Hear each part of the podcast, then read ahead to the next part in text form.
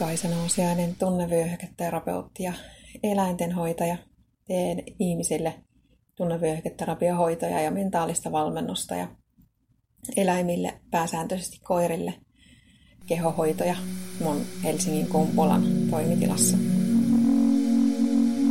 Mä oon miettinyt viime aikoina usein sitä, että voiko olla niin, mistä puhuttiin muutaman otteeseen vyöhyketerapiakoulussa ja muutaman otteeseen sen koulun jälkeen, on törmännyt myös samaan asiaan, että jos on ruoansulatusongelmia, jos on niin, että joku aine tai jotkut aineet ei sula elimistössä, tulee siis sulamatta ulos, niin voiko ongelma olla se, että ihminen ei jostain syystä, jostain omasta syystään pysty vastaanottamaan rakkautta.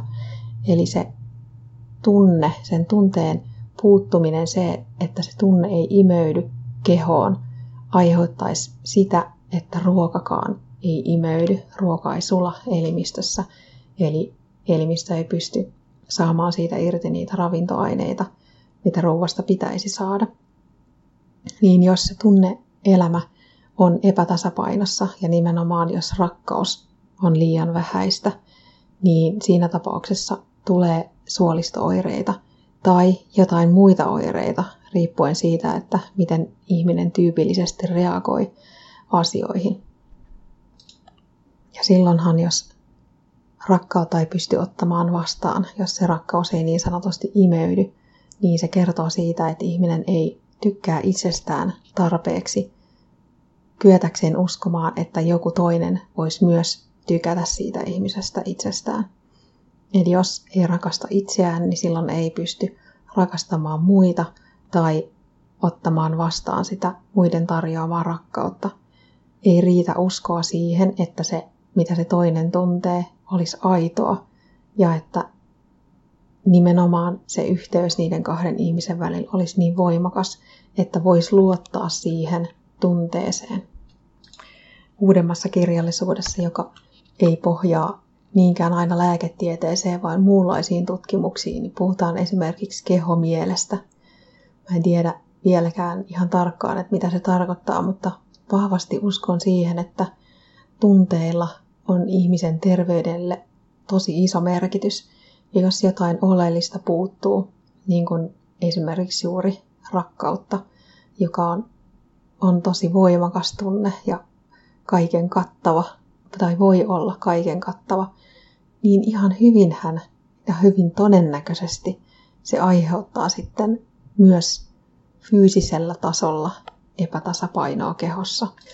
Jos ajattelee vaikka äkillistä stressitilannetta, niin kyllähän esimerkiksi auto-onnettomuuden jälkeen tai jos on ollut joku pitkittyneempi stressitilanne, vaikka jotain ihmissuhteiden aiheuttamaa stressiä, niin kyllähän silloinkin voi käydä niin, että elimistö reagoi ihan fyysisesti voimakkaasti.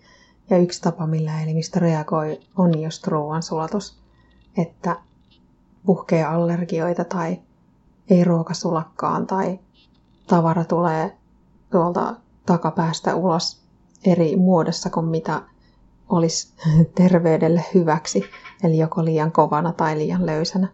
Niin ihan samalla tavallahan sitten voi olla olemassa tunnepohjasta stressiä, joka nimenomaan tulee niistä ihmissuhteista tai toimimattomista ihmissuhteista tai toimimattomasta suhteesta itseen, niin kyllähän se tällä logiikalla ihan yhtä hyvin voisi aiheuttaa varsinkin pitkään jatkuessaan kaikenlaisia ongelmia elimistössä.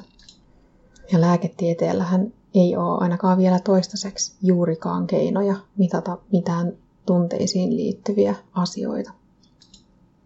Joskus vaan pitää luottaa siihen, mitä oma järki tai oma mieli tai oma keho sanoo. Mä olen sitä mieltä. Kiitos kun kuuntelit. Toivottavasti sait tästä oivalluksia. Käy ihmeessä lukemassa lisää mun kotisivulta mirakora.fi.